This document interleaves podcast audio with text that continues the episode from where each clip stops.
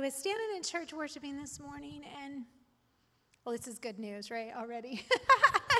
I thought about my son came and sat by me, Josiah, and he's my only begotten son, the child of my old age.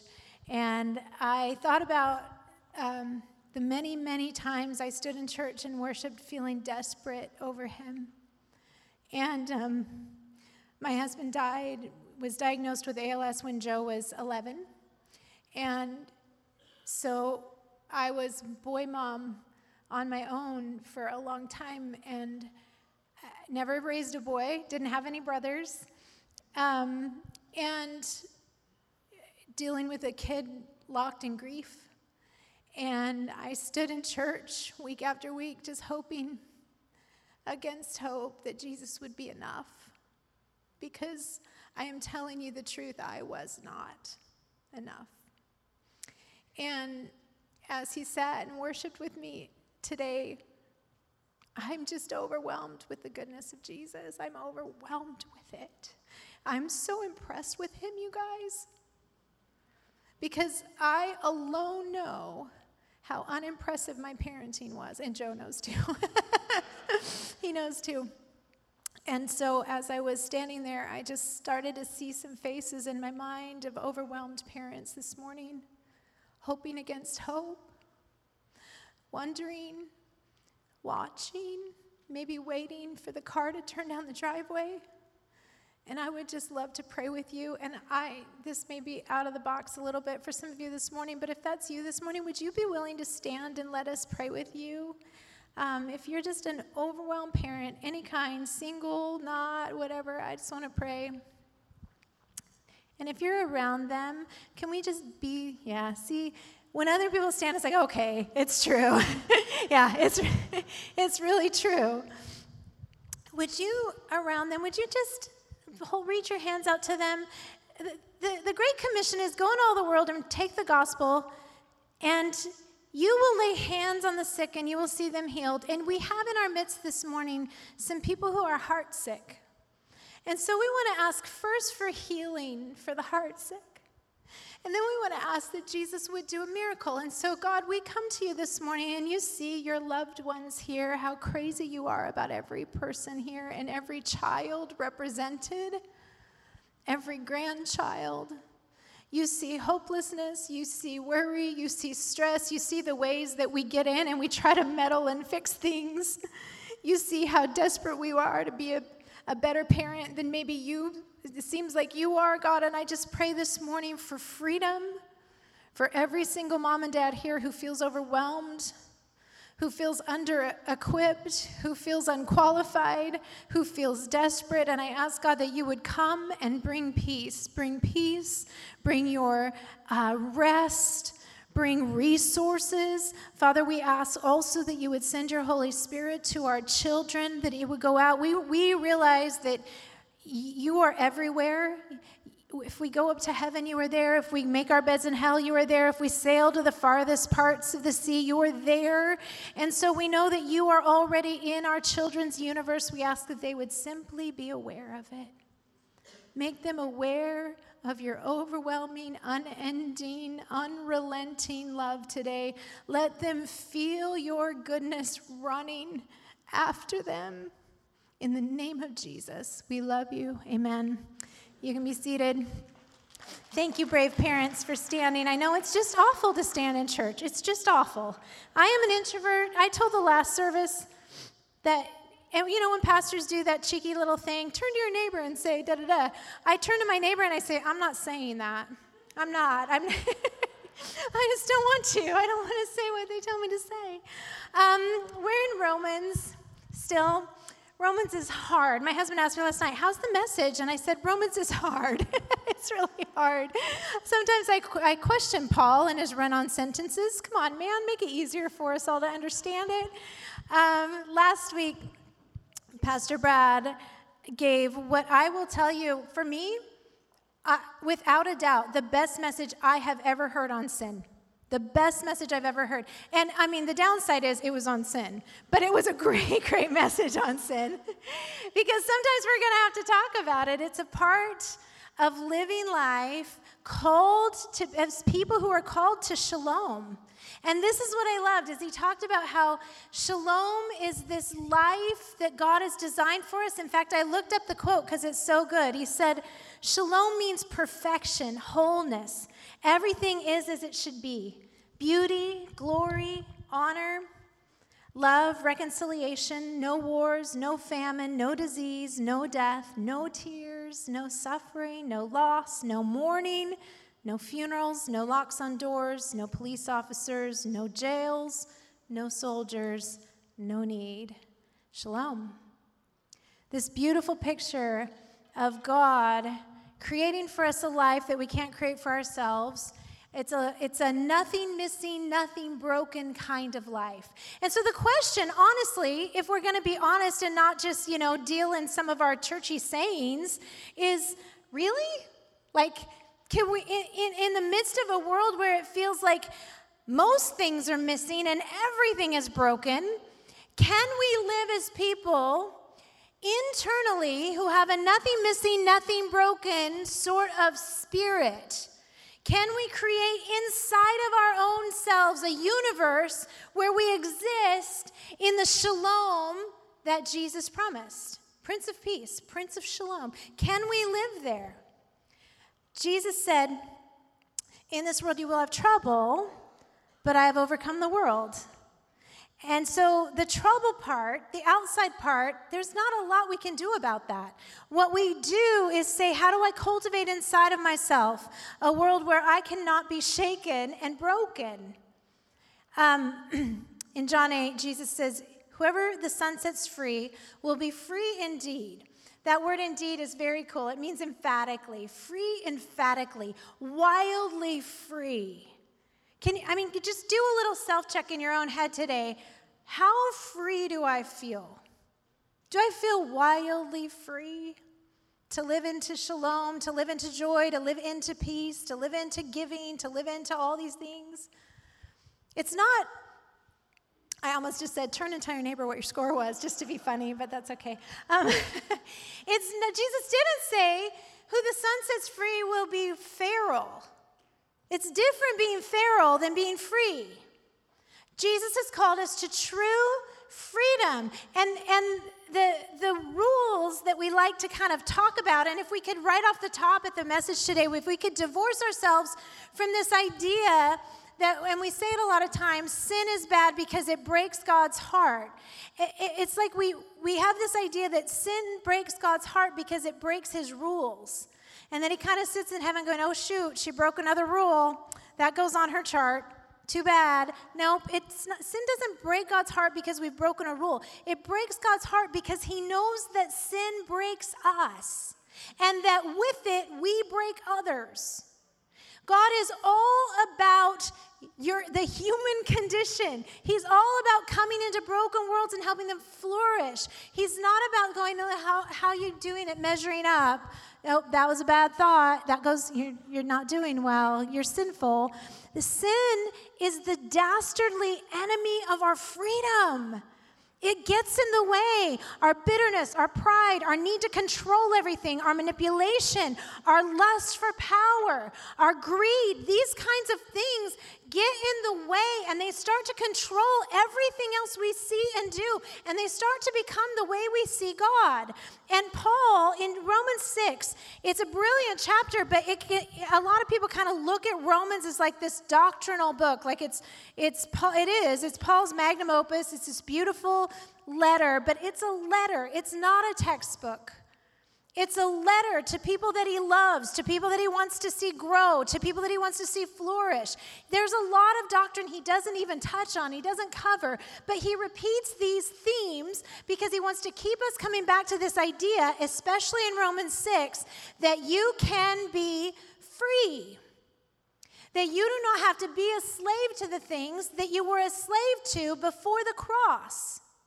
And so he comes back to this, and it's like, if Romans is a forest, the trees in the forest are salvation.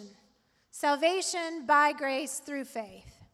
But the smell of the pine and the breeze and the sound of the wind and the leaves of the trees is freedom. It is all about freedom. So Paul refers to, and so I have a question about freedom. How do we get it?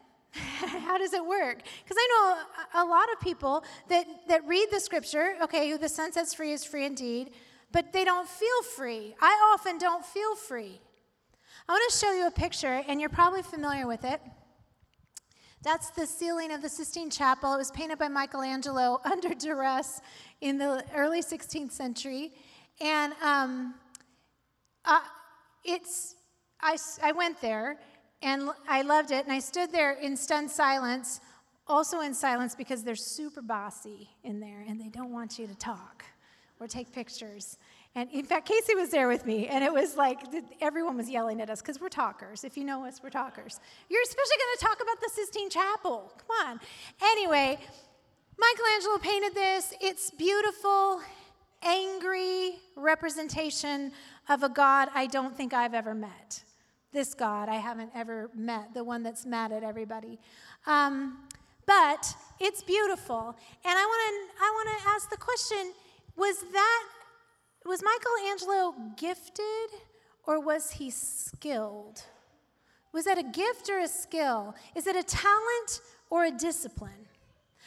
I think it's probably both. And the reason I think it's both is because I've watched American Idol, just like you, and you've seen the people that really have worked hard at their craft, and they're confident, and they want to be the next American Idol, but they just don't have the gift. They're just not there. And we've all known people who are gifted at things, and they haven't worked to cultivate it. They'd be a great writer if they just finished that book. So it's a gift and a skill, and so is freedom. Freedom is a gift, and freedom is a skill. It's both. In Romans 6, Paul refers to sin as slavery 15 times in 23 verses. He keeps trying to help them understand, why would you ever want to be a slave to anything? And Paul is writing to a culture that knows slavery. They understand. We're not a culture that necessarily understands it, unless you've been maybe really deeply in debt. But even then, it's just not like being a slave in the first century. And so Paul writes to this culture, and he keeps telling them, look at slavery. That's what it's like when you don't walk free from sin.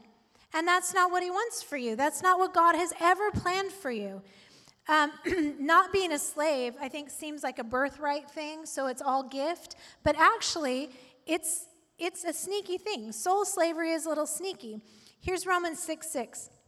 For we know that our old self was crucified with him so that the body ruled by sin might be done away with, that we should no longer be slaves to sin, because anyone who has died has been set free from sin.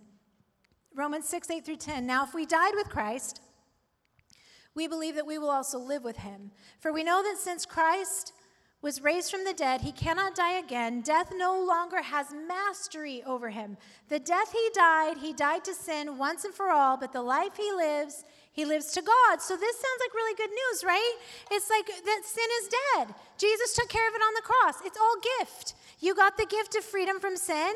You live in it. You got the gift of freedom from death. You get to live in it. This is really good news, except wait, hold on a minute, there's more. Therefore, do not let sin reign in your mortal body so that you obey its evil desires. Do not offer any part of yourself to sin as an instrument of wickedness, but rather offer yourselves to God as those who have been brought from death. You guys, I'm getting older. I have a birthday in a couple of weeks. I can't see anything the older I get. Do not offer any part of yourself to sin as an instrument of wickedness, but rather offer yourselves to God as those who have been brought from death to life, and offer every part of yourself to him as an instrument of righteousness.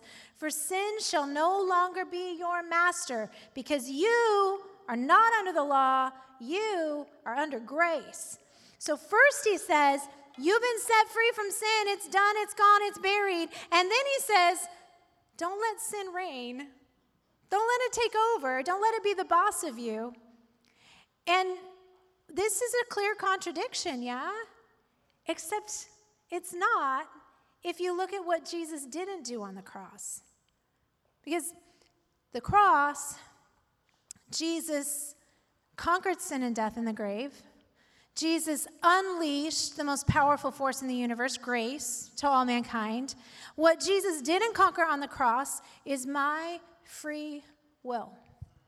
Didn't do it. Didn't even come for that. He didn't come to rescue me from my own will.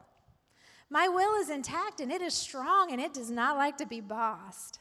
In fact, I was thinking yesterday, I've never known our society to be so bossy. Man, I just, like Christian Twitter, they're just always yelling at me, telling me what to do and who to hate and how to vote and what to do. And I just, from all the sides, from every side of the spectrum, everyone's trying to tell everybody else what to do. And maybe we should look at our own will and say, have I become a slave to something? Maybe I've become a slave to bossing people around, and I should stop it, said the girl with the mic in her hand, yelling at a room full of people. So the one place where a gift and skill intersect, the one thing they have in common is a decision. Both receiving a gift and building a skill require us to decide to do it. My friend got a new computer, a powerful, expensive one for her mom who was in a retirement center and was lonely and wanted to keep up with the kids and the grandkids and see pictures and play games and all the things, and she just felt like this was the answer to all her problems. And she called her mom and said, Mom, how's that computer working out? And her mom was like, the computer's broken. It doesn't do what you said it would do, but I love the box. I keep my papers in there. She's got the gift. She owns it. It will do a million things for her, but only if she what? Figures out how to use it. You own grace. You own it. You own freedom. But it won't work until we move, until we decide. We have to decide to walk in it, to say, Jesus, I want to open up this thing and see what it will do. Let's take this gift out on the open road and figure out how it works. This is cool.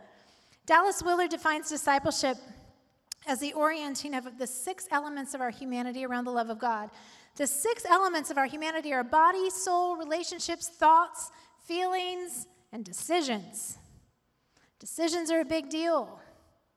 How many of you had the thought this week, I should work out? Raise your hand. I am making you raise your hand. How many of you worked out this week? Yeah, see, there's a different number. There's just a different number. You see, we have the same thoughts, exact same thoughts, but the decision is what creates a different outcome. Decisions are big. You know how many decisions you make every day? 35,000 decisions every day. It's a lot of them. Some of them are big, some of them are small, but they're all there. I decided to paint my house a couple of years ago, and it was expensive to do the outside. You know, you have to hire actual people to do it, like people who know what they're doing. And so I wanted to make the right choice, and the choice weighed heavy on me. And so I bought a bunch of different samples of like 5 or 6 different colors, and I put them up in swatches on a wall that the street couldn't see, and like one was dark and moody and stormy, and one was bright and happy and beautiful, and one was light and airy, and one was sophisticated and smart, and I could not decide because they were so different but so wonderful. And so finally I brought my son out, the punk in the front row, and I said, what do you think of these? Which one should I pick? And he looked at them and he looked at me and he said, you know these are all gray, don't you? This is a little punk. He only looks like Jesus, is the thing. So it wasn't a big decision, but it felt really big. It weighed on me, and sometimes you don't know how big or little the decision is until after you've done it. I think I might have told you this story before, but there was a time when I just went into a fast food store, and the girl behind the counter, I know a fast food store, I need no judgment from the front 2 rows, okay? A fast food establishment. And the gal behind the counter just looked like she was having kind of a hard day, but she was so lovely, and she was surrounded by really, really young people, and she wasn't as young. And when I got up to the counter, I just said, you know what, you are beautiful. And I felt stupid doing it. And she said, oh, thanks, not much response. And I go down the counter because my food is going to come up over there, and I look back, and she's wiping tears away. It's just, you don't know how much of the decisions, just decisions to let the love of God move you, to let the love of God make you free, to do things you haven't done before. It's a really big deal. You make so many decisions every day. If we can accumulate as many as possible that might create some sort of ripple into eternity, wouldn't that be cool to view on the other side of this thing? Death in life is often in the power of our decisions. Deuteronomy 31 says, I've set before you death and life, blessing and cursing. Therefore what? Think life? Nope. Feel life? Nope. Choose life. Choose life. And what the enemy of our soul will always try to tell us is you can't. It's too much for you. You are helpless against the onslaught of sin and sorrow and grief and brokenness and fighting and bickering and whatever in your society, in your family, in your home, at your work. You're helpless against it. There's nothing you can do to decide to live free and inside Shalom in a world that's this broken. In 1969, a doctor named Martin Seligman did a study, and he wanted to find out what motivated people and what caused depression. And he took three groups of dogs. One group of dogs he put in a harness, that's all, put them in a harness and then let them go. The other two groups were harnessed together, and they were given a mild shock. And the first group of dogs had the power to hit a lever to end the shock. And the third group of dogs had no such power. They were just dependent on the other dog to do it. And so then he separates all the dogs out and puts them in a shuttle box, kind of a low-sided box that they can easily get out of. And they all get the same electrical shock. Group one jumps out. Group two jumps out. Group three just lays down and whimpers. They just have no idea that they have any control over the pain inside their world. They're just as free as the other two sets, but they have learned helplessness. They've learned that they have no control, that they can't make the decision, that there's always something too big for them. And so the researchers wondered, did we break the dogs? How do we fix them? And so they tried everything. They tried treats. They tried bribes. They tried being stern with them. They tried a lot of things, but what eventually worked was when the researchers got in the box with the dog and physically moved their legs out of the box. And 2 times, and then they were fixed. They could jump out of the box on their own. They relearned how to use their own will to get outside of the sting of the shock. And I think it's such a clear example of how we end up living when we get buried under the weight of sin and sorrow and heartache. There's no way out. Paul, I think, essentially says here, you've learned helplessness. Sin isn't your master, but you are living like it's your master. You're a voluntary slave. So what moves us out of the box and toward Shalom, toward freedom? I think a lot of different things. One that's interesting that I'm not even talking about today is confession. The Bible talks about how confessing your sins can set you free from them, and that is the last thing we want to do. But that's just a freebie I'm throwing in, not even in my notes. 3 things, vision, courage, and grace.